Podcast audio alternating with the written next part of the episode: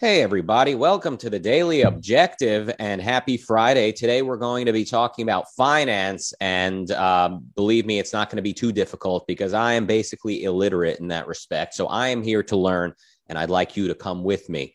Uh, speaking of uh, going places, we're going to be in London March 28th. That week, the Daily Objective and other ARC UK shows are going to be live in concert uh, live in your in the flesh. You come on out to London, and uh, we'll have a lot of fun. Then, of course, that weekend is Ayn Rand Con there in London as well. So stick around for that, and then stick around one day after the conference, April fourth, for a very special event. The details of which will be later announced. Contact the ARC UK peoples at the link below uh, for any with any questions you have and all of that. All right, let's talk about finance. I am basically, it's like looking in the mirror right now. This guy, it's, I don't know, it's like I have a twin brother, long lost twin brother who uh, spent his life um, indulging in finance while I indulged in, well, some other things.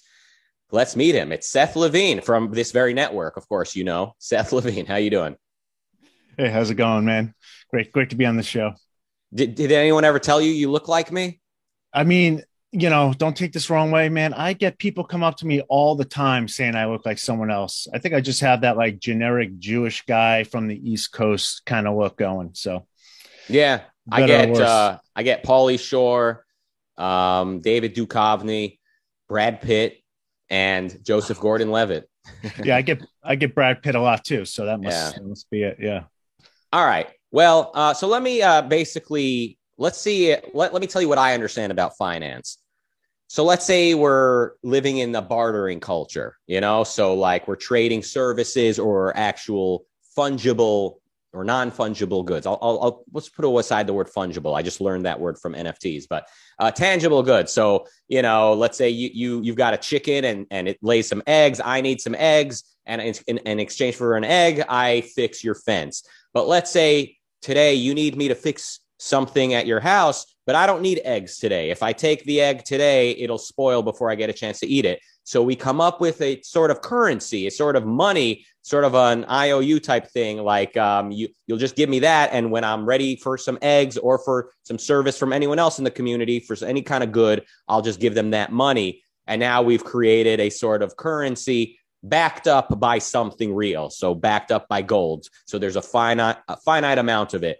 And that's what finance ought to be. Do I understand everything correctly so far? yeah, you know, um, you actually, um, it's pretty interesting. So, finance to begin with is a pretty big tent. It encompasses a whole lot of things. It's a subset of economics. Uh, people tend to conflate finance and investing as one thing, uh, probably because part of investing, um, uh, we use the word financing, right, or financing. You know, if you're uh, if you're you know a white shoed uh, finance guy like me you you always make the soft eye so it's financing right? I mean i work in finance uh, for for whatever it is. So there you go. There's there there there's your first tip to sound like a real expert in in finance just just to, just to use the soft eye. But um yeah the other thing so let's just kind of you know i'll just kind of talk in general generalities but that whole origin of money barter system um you know that you just described is actually um it's something I've been researching pretty recently, and it actually is a uh, it's a myth. In fact, if you look at how money seems to have developed, um, what money is, and sort of how it came into existence, it really has less to do about that barter economy and more about what people call the credit, you know, kind of credit system, which I think is a bad word for it unless it's properly understood. So it really seems like, hey, like it used to just be like if we think about credit as in think of like the credits of a movie right? Um, as opposed to um, debt per se or borrowing per se. It's like hey like let's say we live in some like you know primitive society. It's like i'll help you out with some stuff. You help me out with some stuff. And we kind of are keeping we're keeping track of it kind of in like almost like a database if you will. And uh, you know my, sort of currency came into existence to intermediate kind of you know that um that kind of credit system for lack of a better word So it didn't necessarily emerge in, in the midst of a barter culture, but other than that, it is sort of the idea of we'll keep track of who owes what or who did what work or who belo- what belongs to whom, kind of like a blockchain, for, uh, to Yes. use language that the kids can understand. Yeah, there you go. Precisely. All right. So uh, yeah, I like that. So like a movie credit shows you who did what, um, and or credit at school, like extra credit or just regular credit. Uh, and here we go. Okay, so that's so that this is starting. I'm starting to see a vivid Yeah. picture. All right. And um, Uh, yeah, and, and and actually a great quote about credit, right? And kind of like really clarifies it. Um, comes from uh, Henry Hazlitt, um, who people on this network, I'm sure, are or some people are, are are familiar with. If you haven't read his book, Economics in One Lesson, it's by far the best thing out there, um, and very graspable. But he has this line, and I'm going to totally butcher it, but uh, to quote, you know, kind of try and quote from the book, he talks about, you know, when a person walks into a bank and a banker lends him, you know, gives him credit, he's giving him sort of credit based upon his, credit in a sense, right? In terms of what what that person, the character of that person, what that person is capable of, and the totality of that person, as opposed to like what are your like, you know, financial assets or something like that, right? It's all kind of wrapped in. You know, the assets are sort of one way of abstracting away kind of this broader concept of or concretizing this broader concept of credit, but it really is sort of like what is the person's mettle, if you will. So, um, why? So, how important is it? Because I know a lot of uh, free market people think it is very important that money be backed up, be like kind of like a referent, be re- referring to some some amount of gold or some substance, something in reality. Um, like, why is that important? Like, if we're just keeping track of who did what work and what belongs to whom, like, why do we? Why can't we just have a list of uh, just keeping track of all that without having a pile of gold somewhere? Yeah. So um, this is a really big question. Um, so I'll try and keep it try and keep it light. And this isn't something that I've been researching. Um, I did like um, uh, for for those who don't m- know my show, it is the Integrating Investor. It is on uh, ARC's um, uh, YouTube channel. Uh, I did one full season of it. I wrapped up the season uh, in December, but in that first season, um, I did a seven part series on money. Now, why did I do a seven part series on money? Like everyone should know what money is, right? It's so obvious. Like we all use money every day. But I think it's one of these sort of misformed concepts. Um, I'm not the first person to um, to kind of to kind of put it in those terms. I guess well, I'm, I'm maybe one of the first person to put in those terms, the epistemological terms of like the objectivist epistemology. But I think of money as really just a measurement concept and I use it in in a um, analogy, right? I, money is to length as dollar is to inch, right? So basically, money really constitute this this concept of measuring economic value. Because if we are in a society, right, there's more than one of us. Trade, human trade, is a huge benefit to to individuals. If we're going to trade, we need some kind of way to basically account for what we're trading. And that whole co- broad concept is money. And now I think that is distinct from the medium of exchange, which is currency. I call it currency. So what a lot of people, you know, free marketers say, and I don't disagree necessarily, is that currency should be backed by something real. And that I think makes a lot of sense because when you're, and it's important to see it in these terms as distinct because when currency is not backed by something real then this this is where we get fiat currency and the age that we're in now right? When currency needs to be grounded to reality right? And gold production was one way of grounding currency to reality. Now if you look through history there's all sorts of other stuff that was used as um as um as money throughout times you know like textiles and clamshells and whatever um, but basically, um, when you have nothing, when you have this fiat system, I mean, history is pretty clear. It's, I think it's like, oh, for 150, something like that. It usually ends pretty poorly because if if, if what we're kind of trading with, this medium of exchange is not backed in real production, then, then it's like, you know, it's essentially a whole uh, subjective, um, kind of world that we live in. And that is way abstract. I don't know if that that made oh, sense. I understand that just printing money and just saying like, here's money, want a million dollars, here's a million dollars. I understand that that takes the value out of it. So sure. right. I, I, understand that. I understand why we don't want to just print money and, and treat it like it's real, like it refers to any value, but I I I don't understand why we need um why why gold or something needs to be involved. Like I said, like how about sure. just we keep track of what work you did, uh, what you own, what you've purchased or produced, and same with everyone else. That's that to me. Like I understand why real estate um has value. Like I I I don't really understand why gold is valuable just because it looks right. nice and and girls like to wear it. Well, guys too, but like why why is why should all money in some way relate to that gold? That's that's what I'm yeah. struggling. Yeah, I mean, I mean, we try to make this simple. Like this is this is pretty complicated stuff. So um, bear with me here. So when we separate the whole concepts of currency, right, that needs to be backed by something, let's say, and money as just just this measurement concept, I think it becomes a little bit more clear. If money is basically a measurement concept for value, then basically all production in a society is money right? So like if i go out let's go back to you know some kind of grand society and i and i grow some corn right but i don't have any dollar bills in my wallet. I still have money because i can use these the crops that i i, I you know the crops that i grew have value right? It has a uh, it has production value. I produce something. I now have value. Now we just kind of account for that value in money terms right? If i was a farmer a, a, if I was a commercial farmer, I'd be like, okay, I just grew 12 bales of hay. Hay is worth, you know, X amount of dollars per se. So now I have, I think about, I don't have 12 bales of hay. I have a, you know, a million bucks, you know, in my, in, in my, you know, I have a million bucks, right? So when you think of it, so, but really, like, I don't have a million dollar bills, really. I have a, you know, whatever I said, 12 bales of hay or something, right?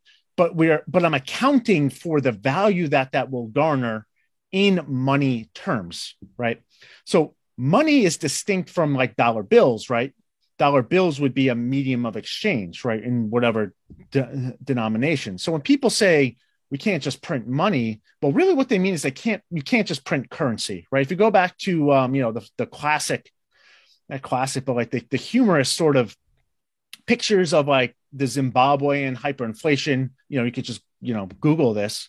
Um, you know, see people with, with wheelbarrows of Zimbabwean currency? The currency has become worthless because the currency has no bearing in reality anymore. So it's important to have your currency that has some sort of bearing in reality because you are using currency, right? Those bills to actually mediate trade in the future. So now I have these 12 bales of hay. I want to sell them to you, Rucka. Like, you give me like physical dollar bills or some kind of some other kind of medium of exchange, and that's how trade takes place, right? We're not bartering. I'm not just giving it to you. If we had a ledger system, like if I if if if, you're my neighbor, I say, you know what, like I like I know Rucka's good for it. I'll just give him hay and like you'll you'll hit me back up like whenever, right? That works. But if I don't know you, if you're just some stranger, I'm like, oh, you know, you can't just, you know, what are you going to give me? Right. And that's where money comes into play. And backing money with some sort of uh, basis in reality alleviates my concern about you, about your credit worth in a sense. Like, I don't have mm-hmm. to worry about your credit because now I have a currency that I know is worth something. Now, what is that something worth? Let's go back to gold, right? let's say you give me uh, let's say it's 19 uh, just because i know the numbers let's say it's 19 you know 30 uh, you know let's say it's 1920 and a dollar you know 21.6 cents equals uh equals a uh, equals a uh, you know an ounce of gold now there's nothing magical about gold per se there's nothing magical about anything else but look i'm not a gold miner but i know that mining gold takes an operation, right? I can't, you know, like I just can't go out and mine gold, right? Like it, I need a, I need a mine first and foremost. I need trucks. I need miners. I need like knowledge about how to find gold, where to find gold, how to process gold. Then I need a whole supply ch- network of like people moving gold around and then melting it and then giving me gold bars. Like there's a whole real um, process there that I know my dollar bill um, is is worth, right? Like you know, if I if I had 21 bucks, I'd be like, I know that like I can exchange this for at least an ounce of gold, and that ounce of gold has bearing in reality, right? So I don't have to worry about what the heck is this ounce ounce of what is this do, what is this twenty one dollars worth? Like it's worth an ounce of gold, and that ounce of gold is that ounce of gold. I can see like there is a, a there is a concretization of effort that went in that can match my effort that I'm giving someone else. Does that make any sense? Yeah, no, I think that's it, it's it's starting to make more sense. Um, we can't so it does so like um because without having anything tangible in reality, then it's like, okay, I'll give you 20 currencies, $20. Right. And, but we don't really all know what that even is worth. And even, and tomorrow people can start saying, well, actually 20, what was worth 20 yesterday is worth 15 today. And like, it's just, you, you, yeah. you need to, you need to have, uh, you need to have, so now gold does not completely stop the, changing of the value of money, but maybe it, it it's it makes it much more of a slow change for like inflation or deflation. Is that is that correct? So I think like just the what like let's even let's not even put like the, the inflation deflation to it, but you know when you have like let's think of the words like objective and subjective, and I'm going to use it kind of with this audience in the objectivist context where you know I can see when you give me a dollar bill, I can see what it's worth, right? Like I could see it has value. I'm not going to say what it's worth because that's that's pretty interesting. I could see it has value. When we're in this fiat currency world, and you know, like you know, even a mine gold, like it's gonna the costs are gonna fluctuate, the input cost, you know, all it's gonna fluctuate, right? But whatever, like it is what it is. When we have fiat currency, which is just basically, let's just say it's run off by the printing press how do I know what my dollar is worth? Well, it's only worth, it's subjective. I have to go and trade it with someone else. Someone else needs to accept it, right? In trade. Now, that's true with the dollar bill gold backed by gold too. But at least with the dollar bill backed by gold, it's like, okay, worst case scenario, I know I have gold and I know that creating gold takes something. It takes effort, right? I may not want gold per se, like it, but you, no one else can just it's it's something tangible in the real world. Now, when I have a, a you know twenty one dollars and I go out in a fiat currency world, well, you know, like true, I can go out and trade it for goods and services. That is 100% true. I know what $21 gets me in today's society, right? We all do, right? But the problem is that can change significantly more easier when you have a printing press and it's run off, right? There's no basis in reality for it. There's no tether to reality. It's a better word. No tether to reality that can prevent it from the amount of currency sort of in circulation un uh, becoming unhinged from the actual real world production. Okay. Um, so we've talked a bit about um, how money, what what finance has to do with like uh, keeping track of who owns what and who owes whom what. Um, and and now let's talk about uh, like the loans, capital, really capitalism. Um, so it, let's say um, you've got uh, uh, a, a, lot of gold or a lot of uh, wealth that you've accumulated. I'm trying to get a business off the ground. That's going to take some investment. So I will ask you, okay, can you loan me uh, a, million dollars? And in five years, I expect I'll be able to pay you back with interest. And we agree on what the interest will be and and that and I borrow that money so I'm able to launch my business and then later. So that's basically that's the idea, right? So that's what some that's what people have basically done through history in order to uh, bring about big projects that take more than more than an immediate moment to bring into action, right? Yeah, I mean, this is again another. I'm going to try and keep it simple, but uh, first of all, that money view, what I said is not uh, a popular view. That is my view that I've like really like I've been developing this developing this view over many years. I'm not saying I'm unique because there were some people throughout history, but like mm-hmm. that is not a popular view of money. Specifically, it, specifically, what what what do you what about your view is is unique? Separating kind of money from you know from from say a medium of exchange. Like most okay. people lump it all together. So if you go back into money, there's a famous like three or four kind of what I would call package deal is kind of the wrong word, but I would say just a, a poorly formed concept of money where, you know, we hear that money is, um, you know, a, a, a unit of account, which is kind of how I think of it, uh, a store value, and also a uh, medium of exchange. Most people are like, all right, well, sure. Yeah, like obviously. But then when you start to try and use these concepts, you get really, things get really confusing. So, like, what is gold? Like, people like gold is money. Well, I would say no, like, okay, like gold is money. Like, all right, go here's a gold bar. Go try and go try and transact, right? You you can't transact. Well, gold. So I mean, so maybe it's a store value. Like maybe it's store value, right? You have a gold bar. You know, you're just going to hold value in there to varying varying degree. Um, it's not a unit of account. I don't say, hey, Rucka, let's go. Listen, I love to, you know, I'll, um, let me think. Um, I'm gonna go buy Sam. You know, I, I, I walk into a store, want to want to get a beer, and you know, guys like, oh, that's uh, three ounces of gold.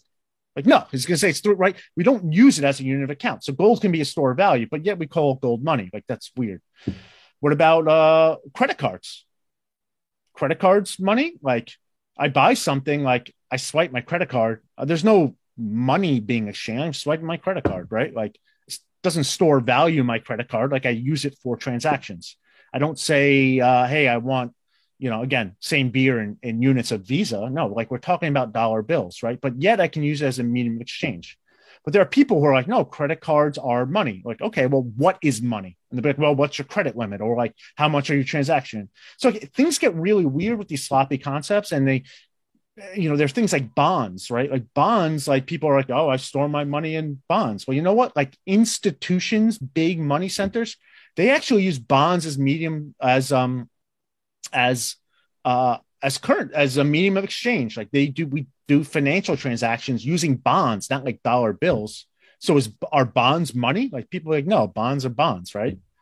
So you get all these mixture of concepts if you don't separate them. And then, in my view, they lead you to really weird ideas like mon- modern monetary theory or, you know, like even concepts like inflation. So that's a lot there too. Um, again, those are kind of u- unique views that I've had that I've had to really develop because I see these contradictions and like it doesn't make sense from a definition epistemological perspective. Mm-hmm. Well, there's uh, there's quite a bit I don't understand about kind of the difference between what you're saying versus, let's say, I don't know, uh, the other finance in finance savvy objectivist or whatever. Yeah. But um, but I mean, can you speak to my understanding of like basically how what how financing uh, a venture oh, works, yes. and and that's kind of what that, yes. what what brings us from you know living as bartering cavemen yeah. to basically having an industrial, highly uh, technical technological society. Is am I correct? Yeah. So it's so even that whole financing, um, you know, investing concept, like there are different, there's subsects, uh, uh, there's sub, uh, kind of sections of investing, right? So if you had this venture, now undoubtedly the creation of capital, the use of capital has created an abundance of, of more capital, right? You can, that's the whole process of investing is taking taking money, investing it, doing whatever. It could be either buying stocks or bonds or whatever. It could be starting a venture, whatever it is. At the end, you get more money at the end, or as I like to think of it, there's more production in the world in the end if you have done a successful investment, right? And it could be unsuccessful, of course. For me to, so if you want to have, the, in your example, you want to have this, you know, this venture and you need money, you can get it from me for two ways, classically speaking. You could borrow the money, or I could, you can make me a partner. You could sell me a stake in your company. Both are very different. Uh, and they work in different ways, right? If you borrow money from me, you still are the whole sole proprietor. You own the whole thing, but you have to you have to pay me back. And if you don't, given you know what, giving the lending laws, for lack of a better word, I get to take everything over from you. I mean, get to. I don't want to, but like that's how it would happen. Like I now, I now, I mean, I now get control the assets if you cannot if you cannot pay back. What that process is is a leveraged transaction. So basically, you are trying to spend money that you don't have in the hopes of creating even more money in the future. Right. So it is actually a money making process, right? It is a production enhancing process. You are starting with with X amount of value in the world, and then you're going to end up through your work and what you're doing, you end up with more money in the end and even more money than what you even borrowed from me and what you started from, right? So when you see money as this this concept of money is production, you have created money, right? You have created valuable, you know, goods and services in the world. The value that I created for you is a I get well, I get I get paid on it, so I earn a return stream. But the value, so that's like so my so my value is I get a return stream from you, right? I get more money, right? You get more money, right? Because you have this bigger production capability now. I get more money because I literally can count up more money that I have, you know, in the end.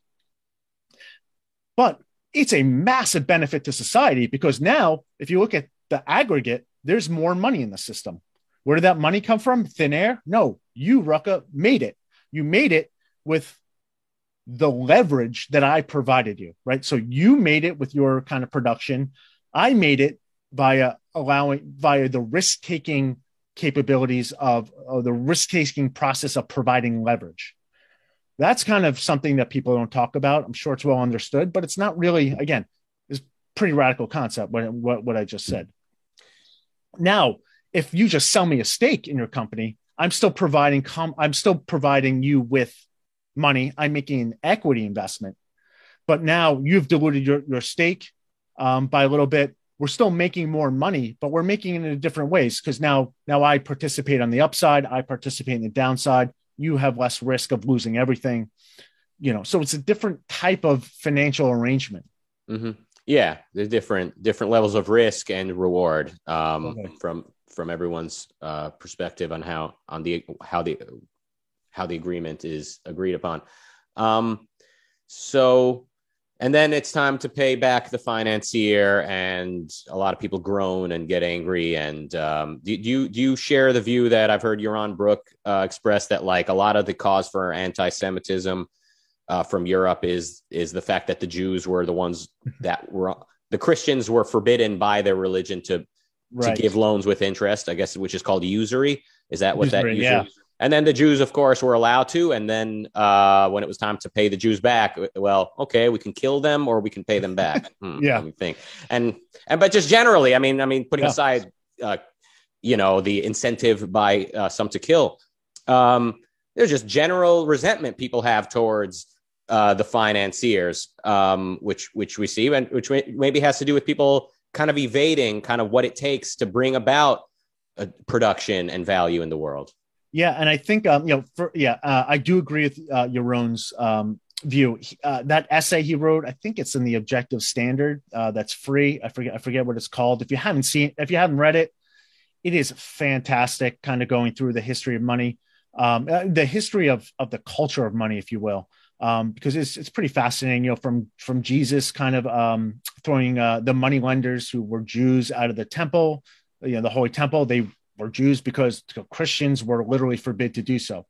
But I think this, and, and yeah, like money is vilified and the whole making money is vilified throughout history. I mean, it even go, it goes back to biblical times and before it persists today.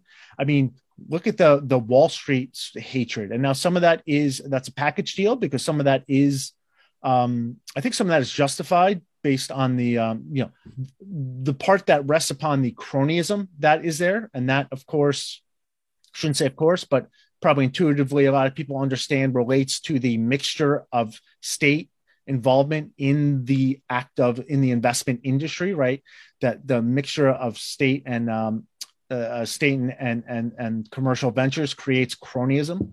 Uh, that is literally the vehicle for doing it. Um, but people don't understand money. I think it was like if you go back to the Greeks, like people thought like money came out of thin air. You know, this whole concept that money can just come out of thin air makes it seem like people who make money via risking money are literally doing nothing. You know, we're paper pushers. And like I deal with a lot of like really smart professionals today who I really respect who kind of have that view of their job. Like uh like really like am i like i get paid to do like what value am i adding to the world? You know that's very common. You hear people what value am i adding to the world? Well if you share this view of money that i have it becomes very obvious what value we're at you know we're adding to the world. Our risking of capital in whatever form it may take via leverage or via you know an equity investment or whatever else is helping to produce more money in the world. You can't, you know, it supercharges that that that process. Mm-hmm. Uh, it, generally, I, I see a strong link between finance and um, thinking abstractly, thinking long term. Basically, what separates human beings from the other animals is that we we form concepts, and then we we need to do that. We need to plan and generalize. I mean, just use these concepts and abstractions to uh, to to live beyond the range of the moment. Um, and generally, I think the more we see cultures warming up to reason, warming up to finance, um, kind of the more benevolent and uh, generally positive things seem to get. Uh, and the opposite is true. Like the more mystical and kind of anti-trade uh, uh, the, the philosophy of a culture is, the more we see violence and um, otherism, you know, scapegoating of peoples and stuff like that. Um, okay, you mentioned bonds. Can you just explain to me because I've always wondered what what exactly is a bond? Yeah. Uh, so a bond is really just a financial contract. Like there's no bond in the world, right? You're not going to like walk down the street and trip over a bond. Um, but it is a financial contract. Like it, I mean, you will trip over a bond prospectus, which is a legal contract. Now it's a bond has a legal word associated with it based upon a tradition of I don't know if tradition's the right word, but you know there is a whole sort of body of of sort of legalese there that defines what a bond is and what a bond isn't. But basically, a bond is leverage. A bond is me of you borrowing money from me, and and um, uh, what's the right word? Uh, um, promising to pay it back at a specified date and a specified time, with maybe or maybe not specified payments in between. You know, it's most common that commonly most bonds pay interest, not all do, but doesn't matter. You know, it's basically a legal document. This is I give you money and you will pay me this stuff, you know, this amount, this on this schedule until you pay it all back on this date. And if you don't, this legal document tells me all the things that I am entitled to. Right. And basically, for the most part, depending on what type of bond you have, it's basically I get to come in and take your stuff um, because I not that I get to take your stuff, but I be, I assume control of whatever it is you use my money, right? I'm using that as sort of that is my collateral, if you will, um, as opposed All to right. equity, right? As opposed to stocks and equity, right? Basically, legal it's legal contract, right? Again, you're not going to trip over a stock in the street. You know, you may get a stock certificate, but that's just basically, uh, you know, again, it's a it's saying that you are, you know, part of this legal document where it's basically saying, Hey, I'm going to give you X amount of money and you're going to give me X amount of shares or percent interest in your comp in, in what's going on. We're going to, you know, the, and like we are going to, you know, profit in the, you know, we're in it together in a sense, right? There's no, there's no, we're equals. There's no hierarchy um, of claims, if you will, or hierarchy of legal status. We are, we are now participating on the same level. Whereas okay. in a bond, right, in a bond, we are we are not participating on the same level. I'm saying I will lend you this money. You will pay me back this this according to this schedule. I am going, but I'm not going to participate in your upside. You don't have to pay me any more than what I'm asking from you. Like you could make a bazillion dollars and owe me a dollar. Like you don't have, I don't get the, I don't get it to participate in any of that. Our agreement is only what's stipulated in the bond document. As in return for that, I'm going to be a senior claim holder than you are. So if you can't pay me back, I'm gonna I'm gonna assume everything. And you as a borrower say, you know what? Like I I will gladly do that because if I can't pay you back, it's worth nothing anyway. And mm-hmm. like quite honestly, like I don't want you to part. I want to keep all the upside for me. Now, countries uh, use bonds with one another, right? We see that through oh, yeah. historically and to this day. So why do, why is it that bonds are a are a convenient way for countries to deal with one another? What happens if if if a country can't pay the other country back? Do they swallow the country and and exit? Well, you know, uh, sovereign debt is a whole sort of you know that's called sovereign debt. Mm. You know, sovereign nations issuing debt as opposed to say corporate debt, where you have corporate entities things are pretty messy in sovereign land. Um, now we do we have seen sovereigns default, like Argentina defaults every, you know, every couple decades or something like that. You don't see that same kind of restructuring mechanism. You see, you basically see a restructuring mechanism, whereas restructuring the contract, that's really what happening. We're not going in and like building different roads or changing roads in our in, in these countries. We're we're restructuring literally the bond agreement that we've all agreed to. And the reason why we all do this is like as a bondholder, like let's say I'm a bondholder of a, a defaulted country XYZ, like I can't take over XYZ, right? Like ultimately I would have to go in there with like a military, right? To, to do that. Cause they'd be like, yeah, whatever. Yeah. Screw you, Seth. Right. And I'd be like, yeah, I guess, I guess. I mean, I'm, you know, I'm a blue belt of jujitsu, but you know, you, you got an army, right? Oh. Um, so so what happens but really it's like as a bondholder like i don't want to do that. Like i just want my money back right? And as a borrowing country like you're borrowing these nations are borrowing for a reason. Like they're they're running they they need the money right? Like they need it. So if a country is just like you know screw you seth like and investors like we're you're you know come and get it right? Well that country's going to be like you know what? I still need to borrow money and everyone else is going to be like, why would I give money to that country? They just screwed everyone. They just basically stole it from everyone, right? So there's a reputation that countries need to need to maintain because they still need capital, right, um, to run their, their to run their companies, which flies in the face of modern monetary theory. But that's that's a separate issue. Um, so the con so and so the bondholders don't want like a hostile arrangement. They just want more money. The governments don't really, you know, they're not giving up the government, but they still need money. So they come to some kind of agreement, some kind of financial agreement that makes everyone happy. And then, you know, we go on kind of status quo. Argentina comes back to the bond market, issues bonds, and then, you know, buyer beware. There's a there's a interest rate associated with that. And then, you know, you know, we'll see what happens from there. All right, so we well let's get it uh, another time. Let's get into modern monetary theory, which I've heard of, which sounds like someone trying to reinvent the wheel or something. But but we it's we not, are at a it's it's neither modern nor monetary. That that makes sense. Yeah. Um, l- let's get more into that another time. Let's get uh, learn more about you next time. Uh, I understand you've got you got a story to tell, but let's read some super chats. Yes, and please uh, follow Seth uh, at the uh, at the uh, so on the socials as listed on his green screen background. But super chat time. Now that this is type of finance I am familiar with. Um, Roland with 499 euros says, if there's one thing I know about finance, it's that this show is worth financing. Now that even I could have told you. And um, one thing I know about finance is that the euro is my favorite right now. It's always worth more than the others. Uh, Marilyn with two dollars American, thank you.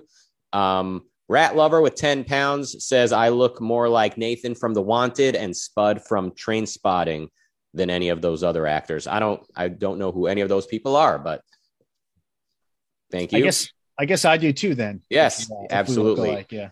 Marilyn with two dollars says, How many chickens will you give me for this cow? yeah, well, that's a, yeah. Right. Uh, Roland with t- 20 euros says, quote, this is by Hazlitt. There is a strange idea abroad held by all monetary cranks that credit is something a banker gives to a man. Credit, on the contrary, is something a man already has. Is this the quote you had in mind? That is the quote I had in mind. Thank you so much, Rowan, for the super chat as well as as well as for the quote. That's just beautiful. Yeah. Uh, Jonathan sends over nine ninety nine. Thank you, Jonathan Hoenig. He's a finance guy. Um, it must be uh, quite a thrill for him to watch this conversation. Rat Lover with 10 pounds says, I am planning to buy a Rucka NFT, but I forgot the password to my Phantom wallet. What should I do? Yeah, I love that. Everybody, please uh, send us your tech support questions, just general, whatever you're uh, currently uh, dealing with. You forgot your password, super chat that. So I guess um, you're supposed to write down the list of words when you created your Phantom wallet. So if so it would always be retrievable. If you did not write that down, uh, good question. Maybe create a new Phantom wallet. I really don't know. Um, but thank you for the question. Enric with 499 says, thanks. All right. Uh, so, all right. Well, I guess that's all the time we have today. Uh, do you want to jump over to Clubhouse? Do you have a, a few minutes to do that? Yeah, sure. That'd be great. All right. Well, let's do that. Thank you, everybody.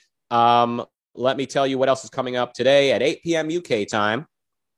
James Valliant is discussing philosophy and the real world out there, a lecture by Leonard Peikoff. All right. Um, and that's our show. See you all back here on Monday, same time for the Daily Objective. Thank you, Seth. My pleasure. And goodbye.